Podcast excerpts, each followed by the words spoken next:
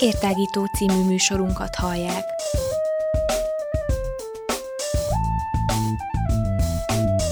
A Rádióér online hosszán tágítjuk a tudás erejét.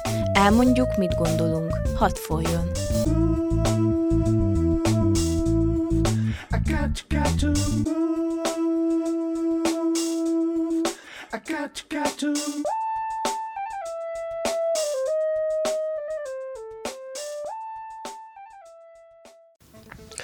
Köszöntöm a podcastünk hallgatóit, én Lenkár Péter vagyok, ez egy értágító, és egy olyan értágító, amiben sportról lesz szó, legfőként a bajnokok ligájáról, ugyanis most a héten lejátszották a nyolcad döntők visszavágóját, illetve nem csak a héten, hanem már a múlt héten is játszottak meccseket, de nem szerettük volna szét, szét cincálni a, a mérkőzéseket, inkább megvártuk, még túl vagyunk mind a, az összes nyolcad döntő visszavágón, és akkor most a kis Lórend kollégámmal, akivel itt ülünk a stúdióba, kielemezzük ezt a nyolc mérkőzést, illetve ami, ami újdonság lesz ebbe a podcastbe, hogy hogy ugye nem soká fogják kisorsolni a negyed döntő párosításait és az elődöntőjét is, illetve a döntő besorolását is eldöntik. Nionba lesz ma a sorsolás, és ezt szeretnénk majd élőben közvetíteni.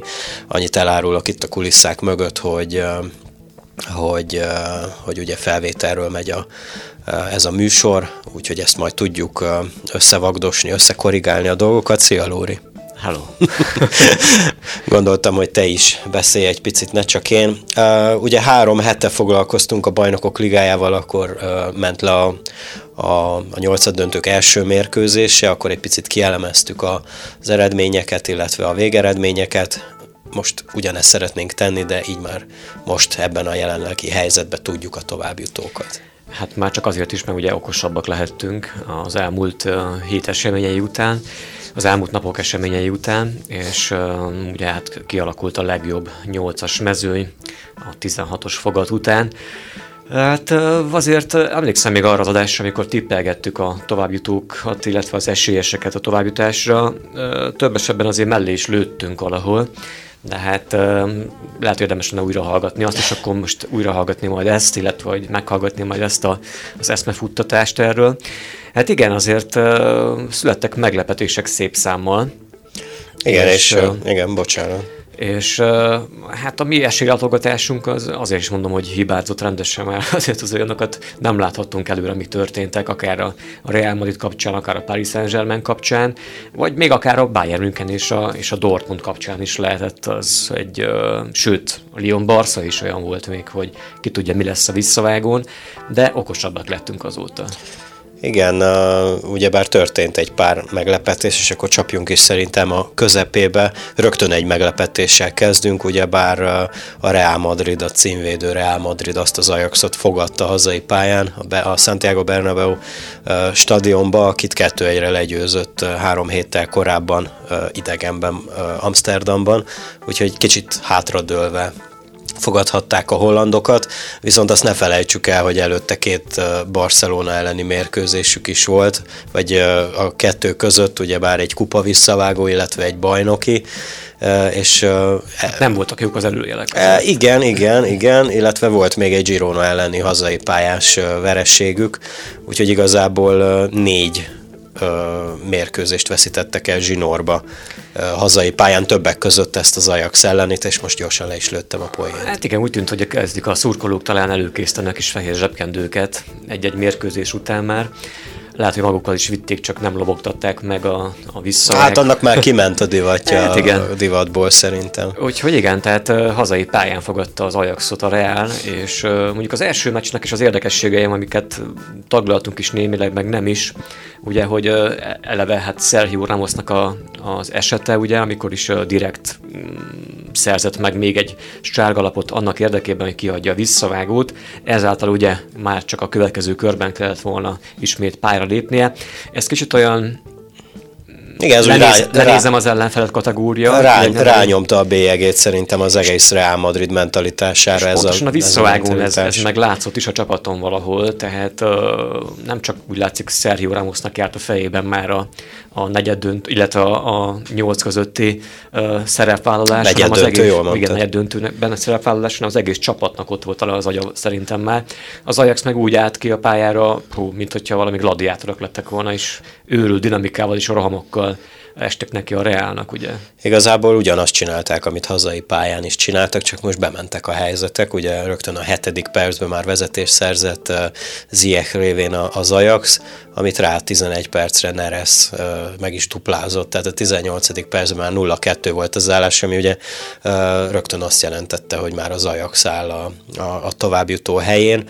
Uh, súlyosbodott a helyzet a második félidőben, mikor a 62. percben a nagyszerűen játszó, mind a két meccsen nagyszerűen játszó Tadic uh, már 0-3-ra módosította az eredményt, és akkor már hát én személy szerint már, már, már el is könyveltem ezt a, ezt a kiesést, mikor, mikor Asensio gólja után még egy pici halvány remény meg, megcsillant, illetve hát volt még 20 perc igazából a meccsből. Volt szóval. még 20 perc, de azért mondjuk egy-háromnál is azért még kellett volna rúgnia, ugye kettőt Még kettőt, így van. Reálnak, ami persze nem lehetetlen. Ha az Ajax tudott 18 perc alatt rúgni kettőt, Pontosan. akkor ők is tudnak Viszont kettőt. hát rá két percre jött a kegyelemdöfés Lasse szabadrugása után. Hát én azt nem is értettem, tehát egy Tibó Courtoának, aki magasabb néha, mint a kapu, maga, átemelni rajta egy, egy szabadrugást, amikor az egész csapat, sőt két csapat van a, a 16-os területén belül, nem, nem egyszerűen nem értettem, hogy ott, ott, ott tényleg ott szerintem fejbe voltak eldőlve a dolgok. Hát ez lehetséges. Mondjuk persze itt is volt még vár téma is, meg egyebek, de szerintem most nem menjünk annyira. Á, nem, nem, mert tényleg értelmetlen lett volna az egészet felbolygatni.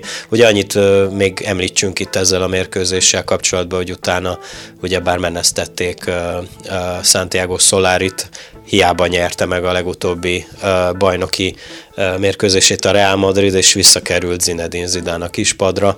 Meglátjuk, hogy erről szerintem majd még majd beszélgetünk külön. Menjünk is tovább, ugyebár a, uh, ugyanennek a napnak a másik mérkőzését uh, elemezzük, ugyebár a, a Dortmund fogadta azt a Tottenhamet, aki egy elég sima 3-0-ra lehozta a, a londoni mérkőzést, annak ellenére, hogy erre, ennek nem volt semmi előjele, hogy annyira sima lesz a londoni meccs.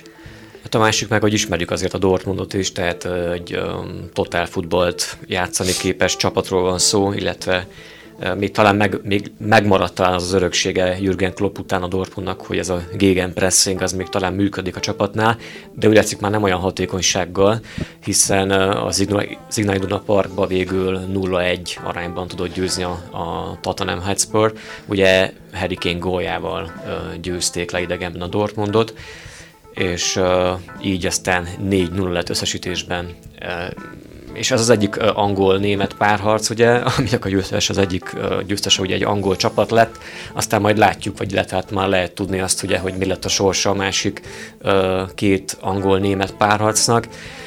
Olvastam egy ilyen cikket egyébként napokban volt, hogy szőnyegbombázás volt Németországban, vagy hát lebombázták az angolok szőnyegbombázásról németeket, valami hasonló cím.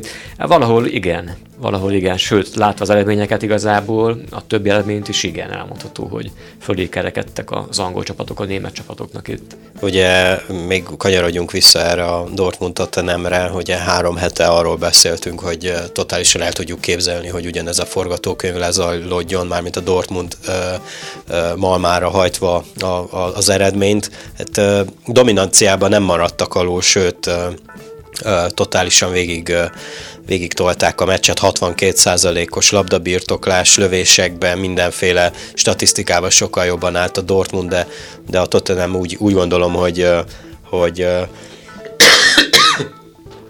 hogy előszedte az összes rutinját, amit az elmúlt pár évben össze, összeszedett magába, és tökéletesen kivédekezte a mérkőzést. Uh, igen, tehát a statisztikákat nézve, uh, ezt majd más meccsekre is láthatjuk egyébként, hogy a statisztika nem minden, tehát uh, azért mondta, hogy más meccseken is fel fog ez merülni, a meccseket gólra játszák, és aki több gólt rúg, az jut tovább, vagy az fog nyerni, ugye. Ugye hiába volt a Dortmund fölényben, akár labdabirtoklásban, akár más uh, szituációkban, ez mégis uh, elégtelen volt a Tatanem ellen. A Tatanem most már úgy látszik, hogy uh, megszerzett azért egy európai... Felnőtt. Igen, felnőtt, megszerzett egy európai uh, felnőttséget akkor, vagy rutént, és ennek köszönhető valamilyen szinten az, hogy azért ott vannak ma évek óta Bélben, ez most nekik is azért nagy fegyvertény, hogy eljutottak a, a legjobb nyolc közé, úgyhogy hm, érdekes lesz majd még. A műsor elején elfelejtettem mondani, hogy YouTube csatornánkon szóljatok hozzá a műsorhoz, ti hogy látjátok ennek a két meccsnek a kimenetelét bánjátok-e, hogy ezek a csapatok mentek tovább, vagy nem, illetve természetesen a többi hat összecsapást is kielemezzük, úgyhogy maradjatok velünk. Facebook oldal, honlap, Instagram, Encore applikáció segítségével okos telefonon is ott vagyunk.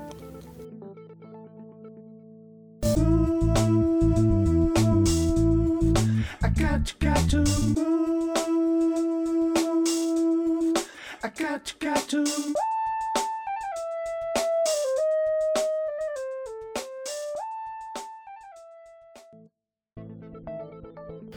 Lépjünk tovább a, a másik két meccsre, ugyebár ez, ha jól emlékszem, ez a múlt hét szerdai kettő darab meccs.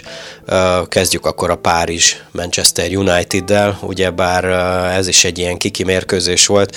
Az első meccs után te, mint Manchester szurkoló is azt mondtad, hogy nem látsz túl nagy esélyt a, a, a, a favorizált csapatodnak a továbbjutásra, és tényleg azért, hogyha jobban belegondolunk, elég nehéz volt elképzelni, hogy egy 2 0 hazai pályán szerzett hátrányt uh, ledolgozzon ez a Manchester United, és ebben úgy gondolom, hogy nincs semmi lesajnálás, vagy, vagy bármi ilyesmi. Ugye tudjuk, hogy rengeteg játékos hiányzott a csapatból, még úgy igazából még mindig azon dolgozik, ugye Szulsjár, hogy igazából egy jó csapatot csináljon belőlük, de azért megszokták őket cáfolni. Hát a lesajnálás rész az a Párizs részéről jött végül a meccsen. Hát igen, igen, igen, igen. igen Mert igen. hogy úgy álltak ki a pályára szerintem, meg az látszott a mérkőzésen egyébként megmozdulásokból, a játékos, vagy a Párizs játékosainak megmozdulásából, illetve akár arcmimikából, labdaátvételből, mindenből szinte, hogy Kicsit nem veszik magukat. komolyan azt, hogy ezt a meccset elbukhatják, vagy a továbbjutásnak bármilyen rizikója meg lenne számukra. És aztán jött is hát második percben igazából egy rosszul hazadott labda után, meg is szerezte a Manchester vezetést ugye Párizsban, és aztán pedig még a Párizs egyenlített, mert a Manchesternek katasztrofálisan védekezett az első 15 percben, 20 percben kb de aztán meg a 30. percben jött a másik döfés a Párizs szíve környékére, és ismét Lukaku villant egyet egy Rashford lövés után, tette be a, a kivágódó labdát, illetve amit Buffon úgymond elrontott a védésnél. A, mindenki azt mondta a meccs után, meg ugye persze tudjuk azt, hogy mi lett a 90. perc környékén hosszabbításnál. Ugye hát egy kezdetésnél megítélt büntető kapcsán a Manchester United ugye megszerezte a győztes gólját, illetve hát egy győztes gólt, de továbbító gólt is lényegében, illetve a végeredmény 3-1 a 90... Negyediket ér itt a statisztikában. 9. perc lefújása után ja, nagyjából. hogy igen, igen, igen. És ugye itt is uh, nagy dilemma volt, illetve nagy izé volt ugye a vár körül, hogy akkor uh, befújta a bíró, rászóltak a fülére, megnézte, befújta, megadta a 11-est, a sajtóban azért lejöttek majd másnap, meg a következő napokban olyan témák is, hogy hát, hogy nem volt jogos, meg így nem volt jogos, meg mindegy. Addig azzal volt a gond, hogyha nem volt vár, és akkor a bíró úgy döntött valamiben, most, hogy már van vár, így pedig az a baj, hogyha úgy dönt a bíró. Szerintem itt senkit nem lehet teljes egészében kielégíteni ilyen módon ez így történt, hogy Manchester nagyon nagy meglepetésre jutott tovább igazából. De a Párizsban megérdemelte a sors. Igen, erről beszéltünk ugye mind a vár kapcsán, hogy igazából ebből, eb, eb, ennek a rendszernek a segítségével se tudjuk, vagy tudják kizárni az emberi tényezőt. Tehát mindenképpen egy ember dönti el, hiába van egy technológiai segítsége, így is belecsúszhat egy hiba. Most nem erre gondolok pont, amit te most itt elemeztél, hogy, hogy nem volt kezezés, stb. stb., hanem hogy úgy általában belecsúszhat, belecsúszhatnak hibák. A másik dolog meg mit is akartam mondani, igen, a Párizsal kapcsolatban ugye azt már többször hangoztattam, hogy nagyon nem szimpatizálok ezzel a, ezzel a stratégiával, amit a Párizs képvisel, hogy összevásárolja az összes sztárt, és igazából a semmiből szeretne egy, egy bajnokok ligája győztes csapatot építeni. Ugye az elmúlt három évben mindenféle keszekusza dolgok után estek ki, ugyebár emlékezünk két éve a Barszát 4-0-ra lemosták hazai pályán, aztán ki, kiestek 6-1-el, aztán tavaly egy, egy formán kívüli Real Madridtól kaptak oda-vissza ki, idén meg hiába nyertek idegenbe Manchesterbe 2-0-ra, így is kiestek, tehát én ilyenkor már csomagolnék és hazamennék, hogy á, ott hát legyen lehet, az egész. Lehet, hogy Neymar előbb-utóbb csomagolni fog, hogyha nem jönnek vissza. Hát ott nem csak Neymarra gondoltam így konkrétan, hanem mondjuk a befektetőkre, hogy, hogy ez így, ez így, izé. de mindegy, nem az én pénzem mozogott, és, és biztos nem is fog. Na lépjünk tovább, volt itt egy hosszabbításos meccs is, azt hiszem, igen, ha jól tudom, akkor ez volt az egyetlen olyan meccs a nyolc közül, ahol szükség volt a hosszabbításra. Ugyebár ez a, ez a Porto-Róma, három hete ugyebár a Róma 2-1-re tudott nyerni hazai pályán a Porto ellen, és emlegettem én neked akkor, hogy az a, hogy az a bekapott gól az, az még sokat fog számítani, hát végül nem úgy lett. Hát nem amiatt lett Hát úgy. nem amiatt, nem amiatt, ugyebár a, a Porto szerezte meg hazai pályán a, a vezetést a 26. percbe, úgyhogy már továbbjutó helyen voltak. Ez nem tartott sokáig, ugyanis 11 percre rá a Róma kapott egy büntetőt, amit De Rossi a rá jellemző magabiztossággal bevágott, és aztán jött ez a Márega nevű srác, aki már az első gólnál is gólpaszt adott, az 52. percben pedig betalált, és azóta most már bő egy hete róla cikkeznek, hogy, hogy senki nem figyel rá, mindenki Bappéról, meg Ronaldóról, meg, meg Neymarról beszélget, de itt van egy srác itt a Monakóba, aki, aki, hát én mikor megláttam, uh, bocsánat, a Portóba, jó, köszi, hogy ilyen furcsán néztél rá, rásegítette, hogy hülyességet mondtam, hogy én mikor megláttam a fickót, uh, egyből Lukaku jutott eszembe, tehát tényleg ez a díbírkózó uh, testalkatú, de annak ellenére rohadt gyors és, és, és nagyon jó lövő. Meg, meglátjuk, hát, hogy mi lesz nagy belőle. állhat még előtte, hogyha így folytatja. Igen, igen. Na és akkor uh, ennyi is lett a végeredmény, tehát kettő egyre nyert a Porto, úgyhogy következhetett a hosszabbítás, ami ami talán azért marad majd meg, vagy azért emlékezünk rá majd sokáig, ugyanis... Itt az nagy volt a várakozás, nem? Pontosan, nagyon jól összefoglaltad. A 30 percbőlnek szerintem az egyharmada azzal telt el, hogy a bíró nézte a, a, a visszajátszásokat. Ebből kifolyólag a Porto kapott egy 11-est, amit értékesítettek is, és aztán, aztán a Róma is ugyanegy ilyen szituációba került bár aztán uh, magyarázták, hogy uh, miért is döntött hát, úgy meg, meg elő is szedték, igen, uh, Csunei Csakírt, ha jól ejtem a nevét, ugye török bíróról van szó, hogy uh, egy, egy, egyik esetben a Portónak Porto javára megítélt a vár alapján egy, egy 11-est, ami hát mégis az volt, mert messz visszahúzás történt, de azért... A vár előtti rendszerben ez olyan volt, hogy vagy megadják, vagy nem vagy adják nem, meg, igen. igen. Na most itt megadta, a Porto be is sukta a gólját, ugye Alex Teles révén, és rá nem tudom, két percre? Hát lefújás előtt.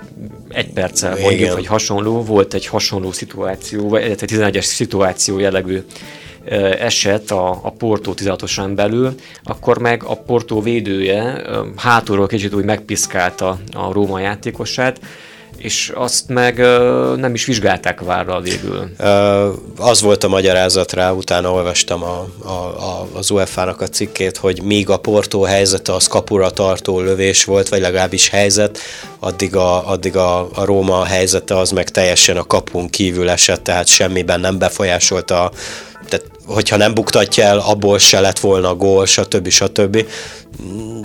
Igen, picit sántikálhat mondjuk főleg a Róma szurkolóknak ez a, ez a szituáció, illetve hát, mint tudjuk, a, a labdarúgás ez nem feltétlenül mindig ennyire következetes, hogy most a bíró, ha ide fújt egy 11-est, akkor oda is fog fújni, de szerintem így tehát így, így logikus az egész, vagy hogy mondjam, tehát hogy legyen azért egy, Hát legyen egy valami konzekvens e, igen, igen, igen, igen, igen. Furcsa, még csak egy pillanatot visszatérnék egy gondolat erejéig akkor a, a Párizs-Manchester meccsre, ugye a vár kapcsán, hogy ott meg elvileg az új szabályzatok szerint, amiket a bíróknak átadtak utóbbi, nem tudom, egy hónapban, másfél hónapban. Hát jól tudom, másfél hete vagy két hete volt egy Dublinban, vagy valahol Írországban vagy Nagy-Britanniában egy ilyen, egy ilyen gyűlés, Igen, ahol, ahol hogyan új kell, szabályokat. Hogyan kell dönteniük a bíróknak a vár segítségével, hogyan most már működik a vár, vagy hasonló, hogy igazából a 11-es mondjuk a kezezésnél az bármilyen helyzetében, szögletében a 16-osnak kezezésnek számít, illetve persze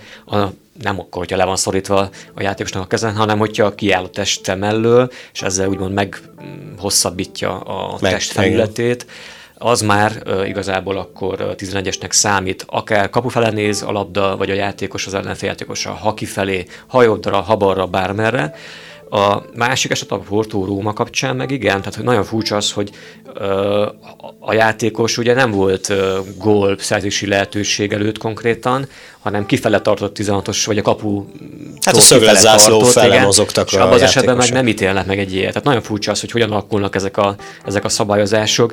Ö, valószínűleg az az egyik eszenciája a focinak, hogy mindig azért történnek ilyen dolgok, mert máskor nem tudom, mire beszélünk, nem? Hát pedig pont ar- arról a sportágról beszélünk, ami, aminek az elmúlt 120-130 évében a legkevesebbet változtattak a szabályain, úgyhogy, úgyhogy ez tényleg érdekes dolog, erről majd külön akár beszélhetünk egy, egy adott műsorba.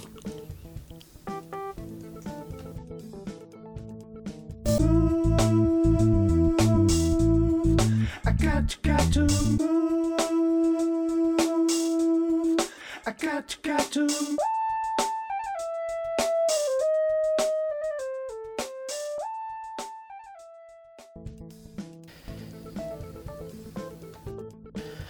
Folytatódjon akkor az értágító, melyben most a bajnokok ligája 8 döntőit, főleg a második mérkőzéseket, a visszavágókat elemezzük Kis Lóránt kollégámmal, barátommal.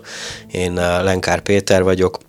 Ugyebár YouTube csatornánkon lehet minket hallgatni, minden hétköznap frissen felkerült podcastjainken keresztül, illetve a honlapunkon minden reggel élőben jelentkezünk reggeli napindító műsorral, 9 és 10 óra között. A zenei kínálatunkat lehet hallgatni a honlapunkon, de a rádiónak van Facebook oldala, Instagramon is be lehet minket követni, illetve iratkozzatok fel a YouTube csatornánkra mindenképpen, és akkor még ami, hát talán most már mondanám újdonságnak, mert most már hetek óta működik, de mégiscsak a legutóbbi verziója, vagy újítása, hogy okos telefonon is lehet minket hallgatni az Encore nevű applikáció segítségével. Na de akkor folytassuk a bajnokok ligájával, ugye most már a heti mérkőzésekhez értünk. Kezdjük a Manchester City Schalke párosításával.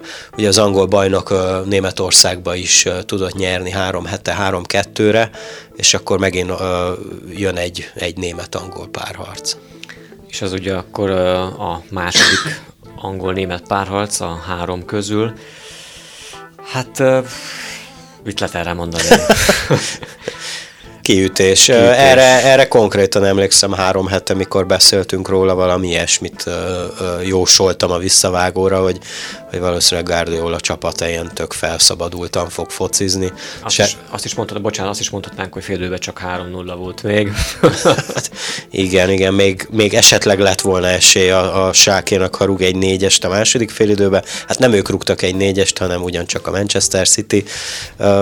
Nem is tudom, figyeltem egy ideig, aztán elvesztettem vesztettem a fonalat, jól tudom, Ágéról rugott egy csomó gólt, igen, az első kettőt azt mindenképpen, az első 11-esből, amúgy most nézem, hogy a 35. percben rúgták az első gólt, tehát egy jó bő fél óráig tartotta magát a sáke, aztán Agéro duplázott rá három percre, és a félidei eredményt éppen az a Sunny állította be a 42. percbe, aki épp a sákéból érkezett, ugyebár Manchesterbe. A második félidőben se fogták vissza magukat a, a Guardiola tanítványai. Hát úgy látszik, hogy vért ittak, látták, hogy lehet uh, harabdálni rendesen, úgyhogy aztán még inkább neki mentek az ellenfélnek. A sákéről meg tudjuk, hogy a bajnokságban sem igazán vitézkedik, tehát Németországban. Uh, akár azt is mondhatnánk, hogy csoda, hogy ideig eljutottak a BL-ben akár. Hát nem volt, nem volt túl sok esélyük máshol elérni bármit is, ugye bár nagyon rossz szezon kezdetten voltak túl. Egy, egy olyan csoportba kerültek a bajnokok ligájába, ahol nagy szégyen lett volna nem tovább jutni, hogyha jól emlékszem, ők voltak a Portóval talán, a Lokomotív Moszkva, meg Galatasaray, tehát egy ilyen négyesből azért, azért akármilyen rossz formában vagy, három-négy hetente azért lehozol egy, egy pontot érő mérkőzést. Ezt sikerült valahogy összekaparászni, de ö, szerintem már a sorsolásnál láttuk, hogy ez a két csapat nincs ö, egy súlycsoportban. Meg azt sem, hogy elnézem a statisztikákat a mérkőzésről, hogy a Manchesternek, a Citynek 11 kapura tartó lövése volt, abból lett a 7 gól, a Sákénak egy kapura lövése volt az egész mérkőzésen. A labdabirtoklás az nem is meglepő, 67-33, nyilván a City javára. A kapusnak nem volt egy védése sem, mint a City kapusának, úgy értem. Igen, igen nagyon igen. egyértelmű mérkőzés, ugye 7-0, összesítésben pedig 10-2 tovább ment a City. Látod ebben a Cityben, hogy egy, egy, egy BL győzelemig tud menetelni? Hát ezt szerintem mi tartogassuk, ezt az esélylatogatást. jó, jó, csak hogy, hogy, hogy, hogy, ugye már tavaly elég, eléggé meggyőző volt a csapat, gondolok itt inkább a Premier League-re, illetve idén sincsenek rossz formába, viszont idén a BL-be is menetelnek. Ugye a City is abba a cipőbe járt évekig, hogy Angliába azért már tudott bizonyítani, értem itt a Premier League-et, az FA Cup-ot, stb., de nemzetközi porondon meg bok, mindig bot, bot, botladoztak. Hát igen, kb. a City az angolok Párizsa, mondhatni akár. Vagy a Párizs a franciák city -e, igen. Például, igen, tehát hogy a BL-ben ők sem vitézkedek eddig annyira. Viszont attól is, azért is mondtam, hogy inkább halasszuk ezt a latolgatás végig, mert attól is függ, hogy kit fognak kapni a legjobb nyolc között. Hogyha kapnak egy Ajax, jó, jó, Porto, tényleg. valaki más, akkor jó, tényleg. nem menjünk még bele. Tényleg akkor, ezt hagyjuk későbbre. Akkor bemehetnek a, az elődöntőbe is akár. Onnan meg ki tudja, mi lehet. Hát elődöntőbe voltak már, ugye ott is megtorpantak, ha jól tudom egyszer. Na mindegy, menjünk tovább, szóval a City azt hiszem, hogy bizonyított, hogy van, van, van ide még keresni valója, de azt hiszem, hogy most kezdődnek majd az igazi mérkőzések.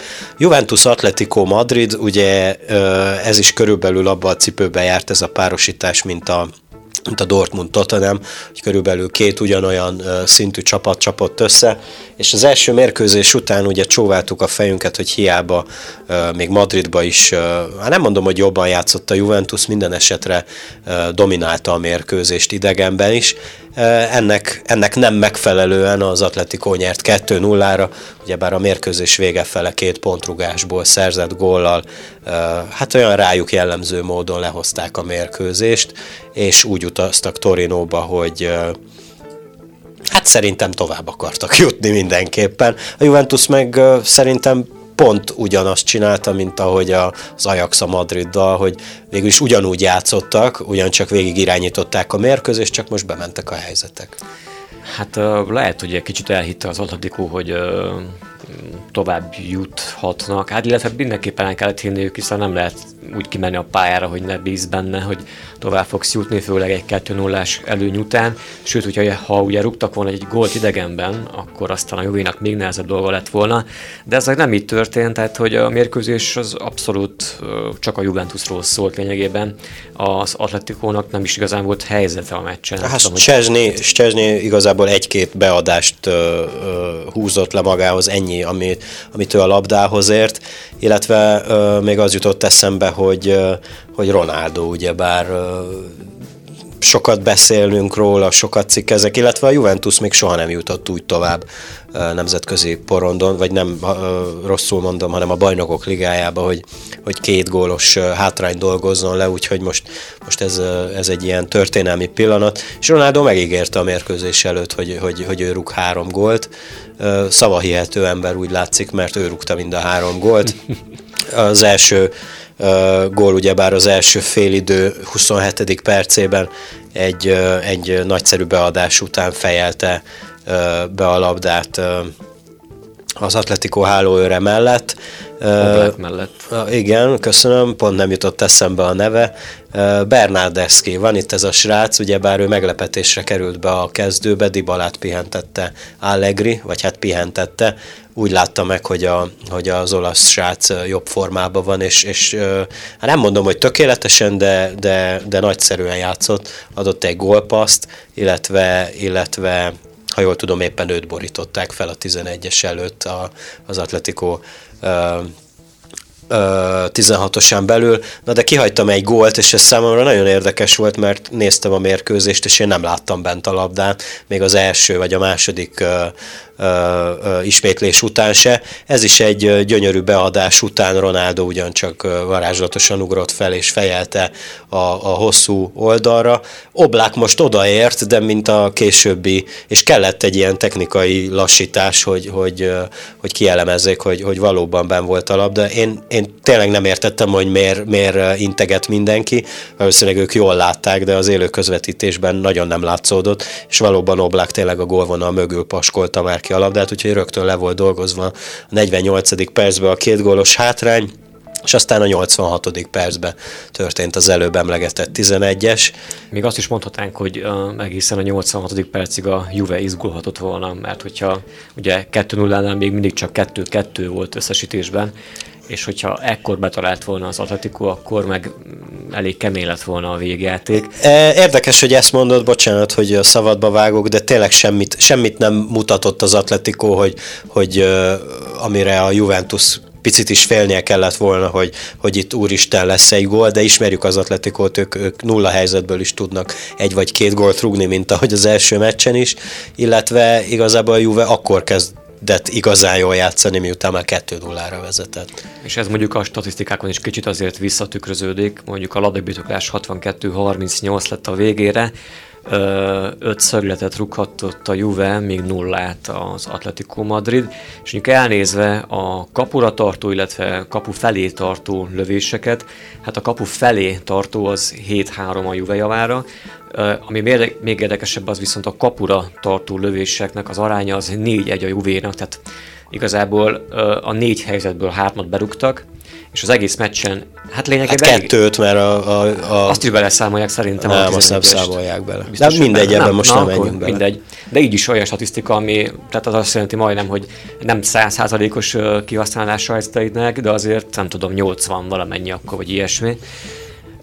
Vagy nem, hogyha nem számolják 11 is bele, akkor csak 50. Na mindegy. De az még mindig De is jó, jól néz ki. Igen. az Atletikónak csupán egy kaput általáló lövése volt egész mérkőzésen. Szóval úgy nem lehet tovább hogyha nem támadsz, meg hogyha nem játszol, nem vagy a pályán ilyen tekintetben. Hát ez van. Simeonéról ugye beszélik, hogy valószínűleg elmegy a nyáron. 2011 óta ül az Atletico kispadján, úgyhogy az már lassan 10 év. Az Interrel hozták szóba, de majd meglátjuk, én nem szeretek így előre elemezni ilyen dolgokat. Illetve azt se felejtsük el, Ronaldo, hogyha ugyanígy fog a Juventus továbbra is focizni, illetve ő is ilyen formában focizik, akkor a harmadik csapattal nyer bajnokok ligáját. Hát ezt majd már meglátjuk. Ez de... szintén még hosszú mese, de azért, azért az, az egy különleges dolog lehet. Esély az lehet rá.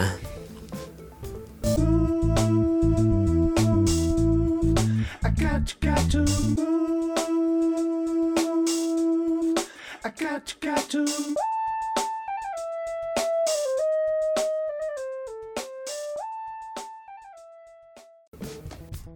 utolsó nyolcad döntő visszavágó analizálós blokkunkhoz érkezett az értágító, ugye maradt még két mérkőzésünk, viszont nem fejezzük be az adást, hamarosan kezdődik a Bajnokok Ligája negyed döntőinek a párosításának a sorsolása, ezt nyomon fogjuk követni Kis Lóránt kollégámmal, én Lenkár Péter vagyok, és természetesen nyomon követjük és kommentálni is fogjuk, tehát most hát egy pár óra késéssel majd fogjátok hallani, aki netán lemarad az élő közvetítésről, amit a sorsolás élő közvetítéséről délután 5-6 óra magasságában viszont elég frissen meghallgathatja ebben a podcastben. De azért, bocsánat, milyen magány lenne beköszönhetnénk mondjuk Neonból, nem? Hogy szavaztó az értágító. Hát majd beköszönünk úgy, jó? Maradjunk ennyiben. Szóval a YouTube csatornánkon lehet megtalálni a, a, ezt a podcastet is, illetve a a YouTube csatornánkig vezető pár link kattint, linkre kattintásra keressétek honlapunkat, érhangja.ro per rádió, vagy a rádiónak van Facebook oldala, ott is egy-két kattintás segítségével rögtön oda kerültök a YouTube csatornára, és egy a feliratkozás gombra kattintva mindig értesülhettek, a friss adásunk kerül fel. Na de akkor térjünk vissza a bajnokok ligájához, maradt még két meccs, menjünk kronológiai sorrendben, mint eddig, Bayern München, Liverpool. Ugyebár két olyan csapat a, játszott 0-0-át Angliába, Liverpoolba, akik általában azért szoktak gólt rugni, még ha ki is kapnak, és ez is ritka ebben a szezonban, azért az nagyon, nagyon furcsa volt, hogy, hogy, hogy 0-0-ás meccset játszott ez a két csapat. És akkor ugyanazon az estén ugye volt egy másik meccs is, ugye a Lyon Barca, ezt majd külön még taglaljuk. Csak az volt akkor a furcsa, hogy ezek a csapatok azért eléggé gólgazdag meccseket tudnak játszani. Tehát egy 3-3-at jobban el tudtam volna képzelni, mint egy 0 0 És aztán meg a visszavágókon ugye mind a két mérkőzésen pogyogtak a gólok, tehát összesen esett 10 gól. 10 gól ami nem semmi azért. Bepótolták. Bepótolták a visszavágókon, de hát muszáj volt, tehát hogy valahogy el kellett dönteni azt, hogy ki fog tovább jutni mind a két párharcot tekintve, de akkor tényleg ott nézzük meg a Bayern München Liverpool összecsapást. Hát a 0-0 után szerintem azért uh, sokan gondolhatták akár inkább azt, hogy a Bayernnek azért nagyobb esélye lehet tovább jutni, mondjuk azért hazai pályán, Allianz Arena, stb a bajor vér, meg minden, a, a virtus is azért ott van egy kicsit, bármennyire is van, akár sok légiós a Bayern München, de azért német csapatról van szó, és azért hazai pályán azért bivajös tud lenni egy Bayern München. A Liverpoolnak pedig az volt az esélye inkább, hogy tud idegenben gólt szerezni. Persze biztos ők is reménykedtek abban, hogy hát, ha tudunk győzni, és nyilvánvalóan. És a másik az, hogy hogy a német mentalitással rendelkező Liverpool játéka, tehát mondjuk Jürgen Kloppot ugye elnézve, azért, azért azt ott sejthettük, hogy nem lesz az olyan egyszerű, mármint a bajoroknak a helyzete, és ez nem is lett úgy, tehát hú, azt mondják, hogy a Bayernnek az ideje leáldozott. Lehet van benne valami, de nem hiszem, hogy most kezdődött ez, ez azt hiszem már korábban elkezdődött ez a, ez a Niko Kovácsos időszak, ez nem a, nem a top időszaka a Bayern Münchennek, illetve ott is azért már egy pár játékos már nem mai csirke, és most nem akarok senkit megbántani, de azért itt a statisztikákat böngészve hat kísérletből egy ment kapura, amiből ugye mert szintén azt nem számolják, ugye a Bayern gólja egy öngólból, tehát nem, nem az a lövés, az az egy, úgyhogy, úgyhogy ez, ez egy nagyon érdekes dolog, de akkor, akkor kanyarodjunk vissza a meccsre, ugye mondtad, hogy a Liverpoolnak egy, egy, egy gólszerzés sokat számított, tehát a 26. percben meg is szerezte Jürgen Klopp legénysége a, a vezetés Sadio Mané révén, ami, ami 13 percig, ha jól számolom, volt érvényes, ugyanis Joel Matip hát egy rossz mozdulat után kiegyenlített saját csapatának,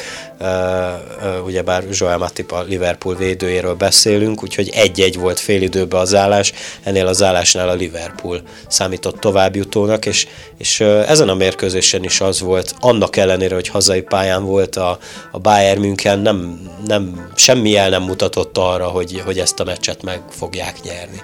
A másik az meg, ha megnézzük ugye a taktikai felállást a csapatoknak, azért nem semmi a Liverpool idegenben is kiállt így 3-3-as felállással, tehát ott volt mind a három alap embere elől, ugye Mané, Firmino és Salah is. Hát figyelj, ha egy ezt, gépezet jól működik, akkor az... Pontosan, csak azért hát mondjuk... nincs miért megbontani. Ha idegenben lépsz pályára a csapatodat, akkor vagy megmered ezt húzni, vagy nem mered meghúzni. Van, lehet azért rizikó is, tehát visszaüthet. Há, így van, így van. Hát a Liverpoolnak azzal is szerencséje volt, hogy ugye említette, hogy Jürgen Klopp, aki ugye a Dortmundnak volt sokáig az edzője, és elég sok borzsot tört a Bayern München orra alá annó a 2010-es évek elején, úgyhogy szerintem tudta ő, hogy mit csinál. Most nem akarom a, a Nikó Kovácsot bántani, vagy, vagy nem tudom mi, de úgy gondolom, hogy Jürgen Klopp mégiscsak egy dörzsöltebb edző, illetve hát igen, ennyi. Igen, és hát ezek a léc Niko Kovácsik és alatt is, ugye, hát ezek után meg aztán még Há, szóval igen, nem igen, tudjuk, igen, mi lesz igen, ott igen. A, a, dolgoknak a végkimenetele, meg az is felrepent már meg, meccs után, ugye, hogy ö, általában már mennek is majd el játékosok a Bayern-től, általában Ribéry lett megy Kínába, vagy nem tudom, hogy Japánba. Hát Ribéry meg, tudom, meg Robbenről már hogy, régóta cikkeznek, igen, hogy a szezon Te is mondtad, ugye, ők már kiöregedtek lényegében. Tehát hát meg, meg Boateng, hát meg, meg Hummels, meg van, van ott 30... ugyebár a válogatottban is problém, ott van Tomás Müller, aki mondjuk nem olyan öreg, de, de hogy ugye Jürgen, nem Jürgen, Joachim Löw ugye bár három Bayernest is közölte velük, hogy nem, viszi, nem hívja őket be a válogatottba, és három olyan játékosról beszélünk, akik sokáig meghatározó egyéniségei voltak a válogatottnak, de hát úgy gondolom, hogy egy szövetségi kapitány olyan játékosokat hívjon a válogatottba, akik formában vannak.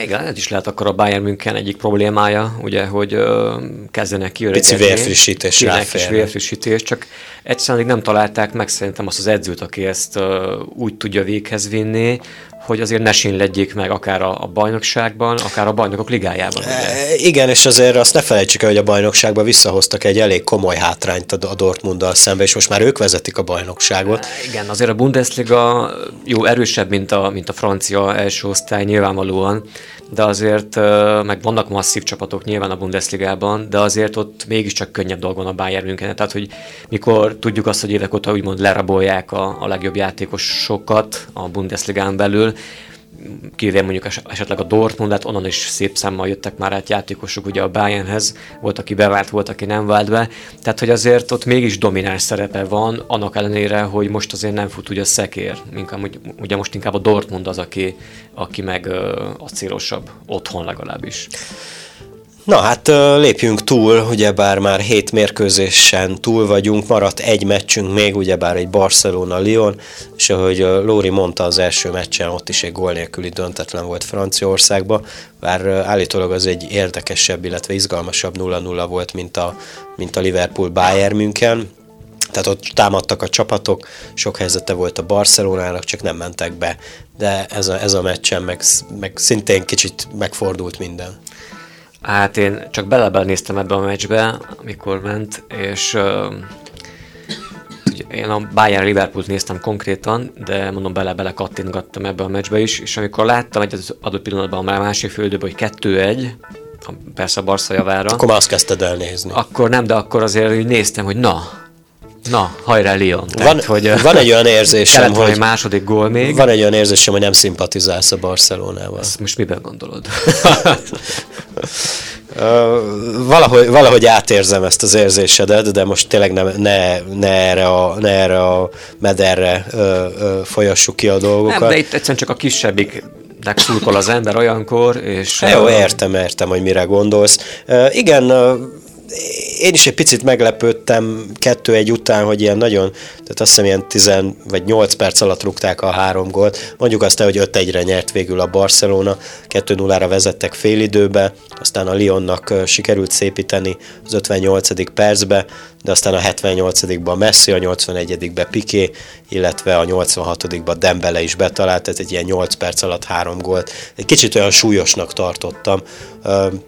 Én egy kicsit belenéztem a meccsbe, amúgy én is kettő egynél vittem át, mikor már úgy gondoltam, hogy itt már érdekesebb dolgok történnek. Nem, nem találtam indokoltnak ezt a nagy arányú Barca győzelmet, de hát ez nem mindig így működik, hogy érdemre nyer egy csapat. Meg uh, én még nem láttam az utóbbi uh, három gólt konkrétan, de mármint ugye a mérkőzésen, csak majd visszajátszás, visszajátszásokból, összefoglalókba. Nekem mintha úgy tűnt volna, hogy azért ezek inkább kontrából jöttek már, főleg a vége fele. Gondolom azért a Lyon próbálkozott nyilván, hogy hát ha be sikerül nyomni azt a második gólt idegenben, nem jött nem össze. jött össze, igen, és a statisztikákra is ránézve azért elég kiegyenlített volt például a labdabirtoklás, már hogy ez megerősíti ezt a kontrás elméletedet. Tehát 53-47 volt a Barszának, ami valljuk meg, ez nem rájuk val, illetve az, hogy 20 kísérletük volt kapura lövésből, és csak 9 ment rá, csak idézőjelbe, de viszont a, a Lyonnak meg 10 kísérlete volt, amiből kettő ment kapura, szóval itt azért már jobban tük, tükröződnek a, a, a különbségek. Én úgy gondolom, hogy a Lyon elég jól teljesített idáig, ez most kicsit kifutott a kezük közül ez a mérkőzés, a Barca meg ezt mindenképpen könyörtelenül kihasználta. Én úgy gondolom, hogy azért egy Barcelonának helye van a Európa 8 legjobb csapata között, de mint ahogy az elején mondtuk, ez nem mindig jön össze. Bayern München is általában ott szokott lenni, idén most nekik ez nem jött össze. A legnagyobb hiányzó szerintem még mindig a Real Madrid, aki, aki most belebukott a... Hát meg az igen, meg a Bayern is azért igen. igen. Érdekes, érdekes itt a mikrofonon kívül nézegettük, ugye a nyolcból négy angol került be, ami utoljára tíz évvel ezelőtt fordult elő, addig uh, volt olyan név, ugye bár, hogy nem is volt angol csapat a legjobb nyolc között. Most uh, ez minek tudható be, hogy most ilyen erősek a, az angolok? Ennyire erősek az angol klubok? Hát ezt nehéz megítélni amúgy. Ö, azt mondjuk láthatjuk, hogy a Premier League-ben igazából hat csapat ö, van az élmezőben, akik azért olyan kemény magként bárkinek gondot okozhatnak Európában, tehát úgy értem a, nemzetközi porondon. És, és ugye a Chelsea meg az Arsenal pedig ott van az, az Európa, Európa Ligában. Ligában. Ugye éven tulajdonítottak ugye a legjobb Hát ott is 8 közé. 8 közé, bocsánat, igen, ott volt 16 között most szintén a, a meccsek kavalkádja. Tehát igen, és hogy akkor a két nagy európai um, hadszintér, hogy fogalmazok, hogy akkor hat angol csapat van. Mivel elnézem mondjuk a, a többi nemzetet, tehát a, a, ugye a Németország, ott csak az Eintracht Frankfurt képvisel az Európa Ligában, vagy azért az olaszok is eléggé kiesedeztek, hiszen mondjuk a BL-ben csak a Juve maradt, az Európa Ligában csak a Nápoly maradt, és a Nápoly maradt. És csak a Nápoly maradt. Tehát két csapat van. Vagy ugye a spanyolok részéről is, hát ugye most már csak a Barca maradt a BL-ben, az Európa Ligában meg csak a Villarreal maradt, és a és a Valencia. Ja, igen, és a, a Valencia. Valencia. Szóval azért csak három, és nem hat. Vagy... Há, igen, és két kompetícióról igen. beszélünk. Szóval uh, nehéz megítélni azt, hogy most mennyire lehet erős ez, a, ez az angol bajnokság, vagy mennyire uh, dominálhatnak a BL-ben akár. Most egyelőre még a számokat tekintve, tehát négy csapat van ott, a legjobb nyolc között, most még dominálnak. De hogyha mondjuk majd meglátjuk, hogy nyilván a sorsoláson hogy alakulnak a dolgok, akár kaphatják egymást is, tehát a négy angol csapat. Könnyen megfeleződhetnek, Simán. és ahogy a műsorban már szó volt róla, szeretnénk közvetíteni hát nekünk élőben a sorsolást, úgyhogy még nincs vége a podcastnek, most tartunk egy pici szünetet, de aztán jövünk a sorsolással, és meg, meglátjuk, hogy milyen párharcok lesznek a negyed döntőbe, az elődöntőbe, illetve hát a döntőbe, hogy hogy lesz a beosztás. got,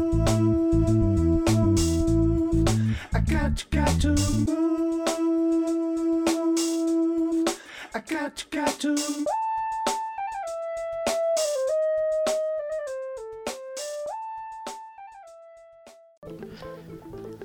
És akkor újra itt vagyunk, ez még mindig az értágító, melyben a Bajnokok Ligája 8 döntőinek a visszagágóival folytattuk, de ezt már lezártuk, és már rendezik is a sorsolást, ugyebár a negyed döntők párosítását, illetve az elődöntők kimenetelét is eldöntik most. Egy órakor kezdődött pár perccel ezelőtt a, az élő közvetítés Nionból. Meglátjuk, hogy mik lesznek a, a párosítások a negyedöntőben. Ugye beszéltük négy angol, egy holland, egy portugál, egy spanyol, Négyen és a többiek. és egy olasz csapat, bárki bárkivel összekerülhet, tehát nincs semmilyen restrikció, hogy az angolok nem játszhatnak egymás ellen, és a többi, és a többi. Ha jól tudom, annyi van, hogy ha a két manchesteri klub nem egymás ellen játszik, akkor nem játszhatnak ugyanazon a napon. Tehát az egyik őjük kedden, a másik őjük szerdán játszik. Te, mint Manchester szurkoló, kinek örülnél, mint ellenfél? Hát persze legszívesebben mondjuk a, uh-huh. a Portónak talán, de hát az sem lenne könnyű játszma szerintem, hiszen innen már mindenkinek, jó nem azt mondom, hogy egyenlő esélye van, de azért egyenlő esélye van, de azért úgy elnézve az erőviszonyokat, hát nem szívesen szeretném, hogy ellenfélként kapjuk akár a Juventus-t, akár a valamelyik angolt. Barcelona? Az sem.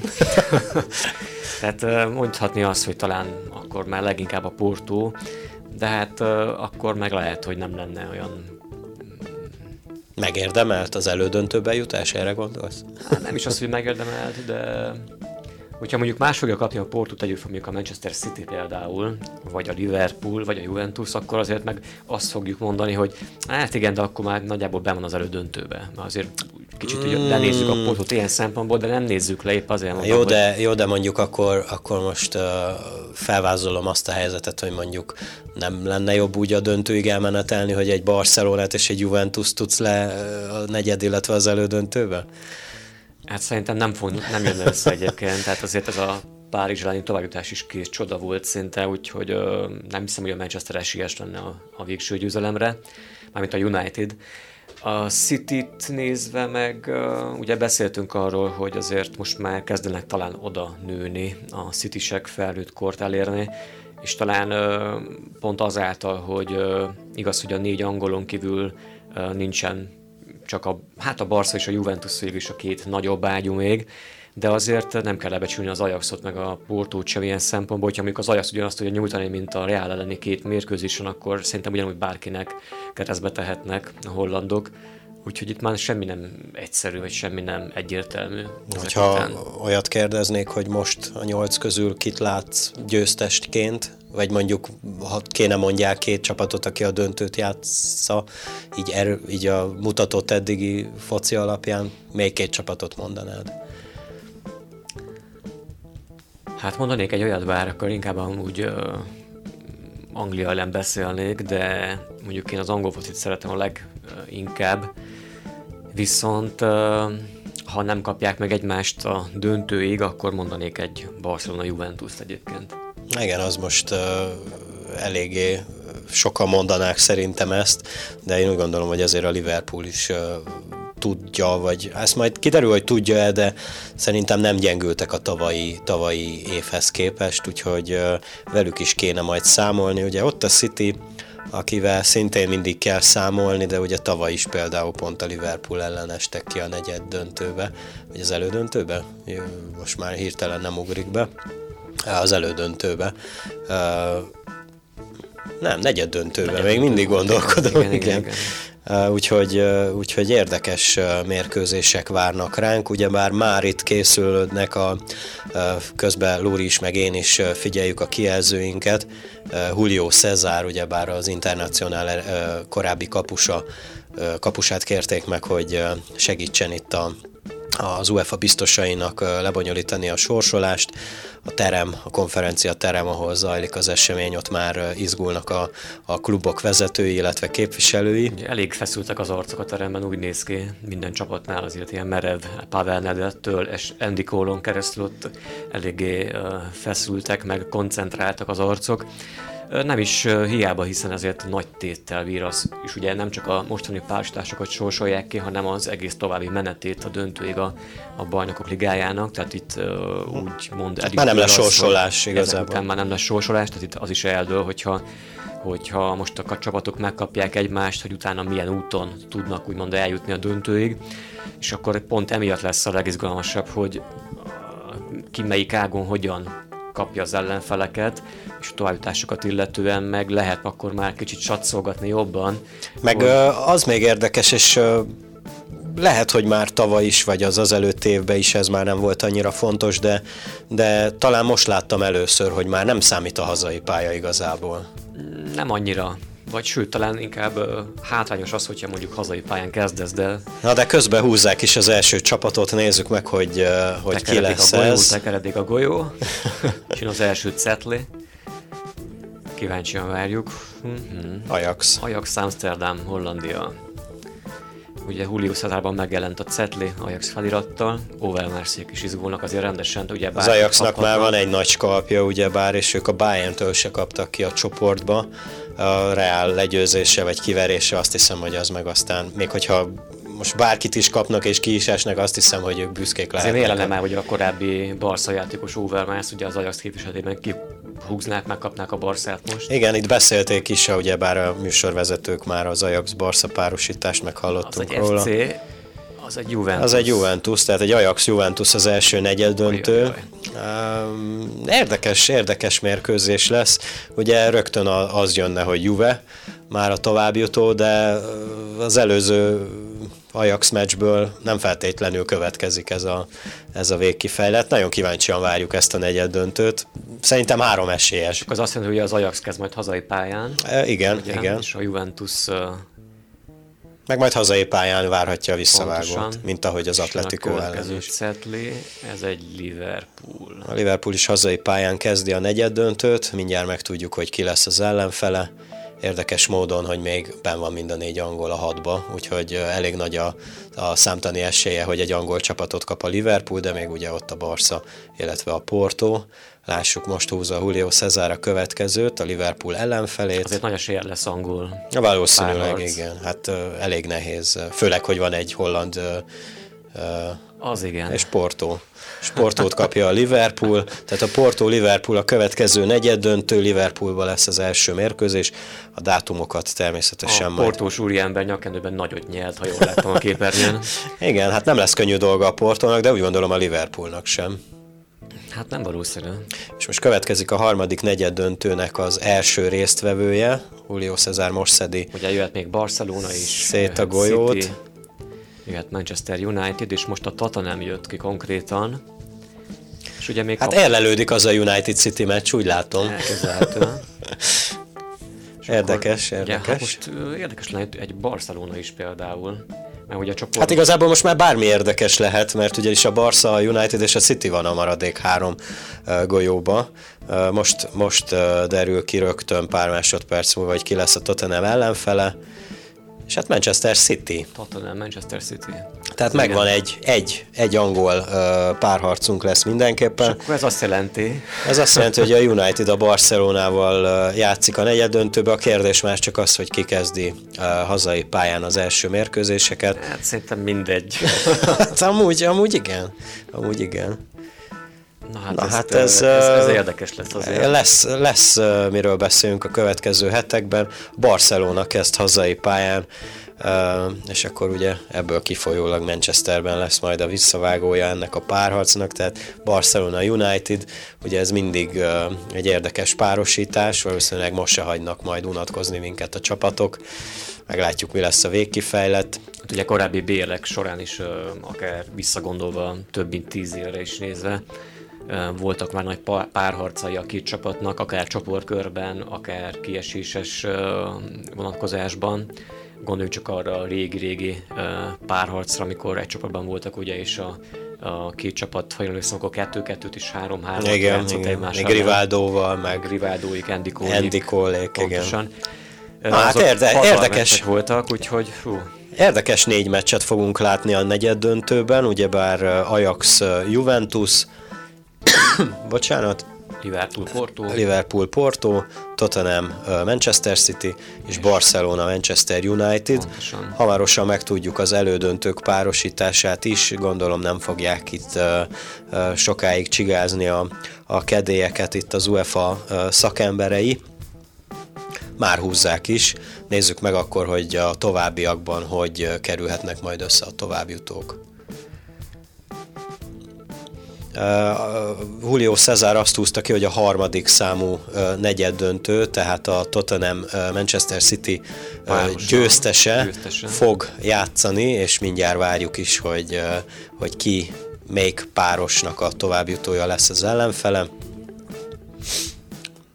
ne hagyjunk ennyi ö, ö, csendet, de azért közben én próbálok beszélni, ö, tehát a, az egyes, vagyis a Tehát az, a, az Ajax uh, Tehát Juventus párosítása. Tottenham Manchester City játszik az Ajax Juventus győztesével, Győztesével. és akkor log, logikus módon a Liverpool Porto győztese a Barcelona Manchester Manchester United United győztesével. győztesével. Hát ezek nagyon érdekes mérkőzések lesznek.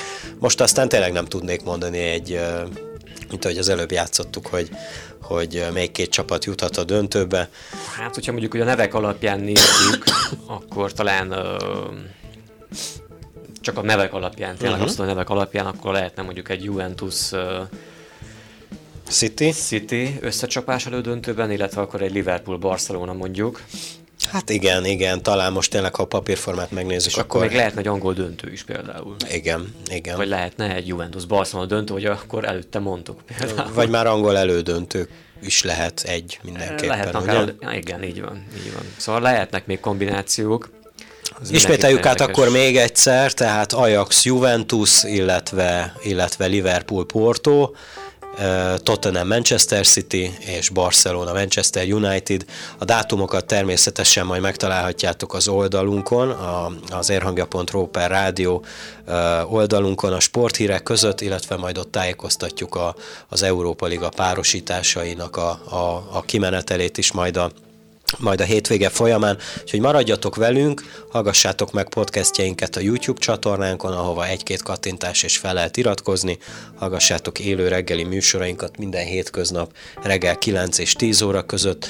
Mi most elbúcsúzunk Lórival, köszi, hogy velünk voltatok, és nyerjen a jobbik. Nyerjen a jobbik. Illetve, illetve írjátok meg akár kommentben, hogy kire uh, szava, nem szavaznátok, hanem kire tippeltek, hogy a uh, végső uh, esélyese lehet a, a bajnokok ligája idei kiírásának.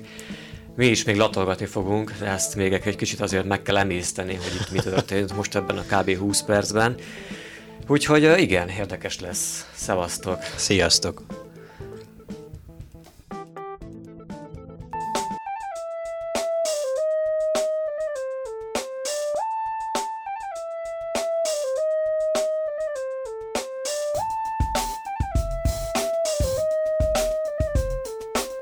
Értágító című műsorunkat hallják.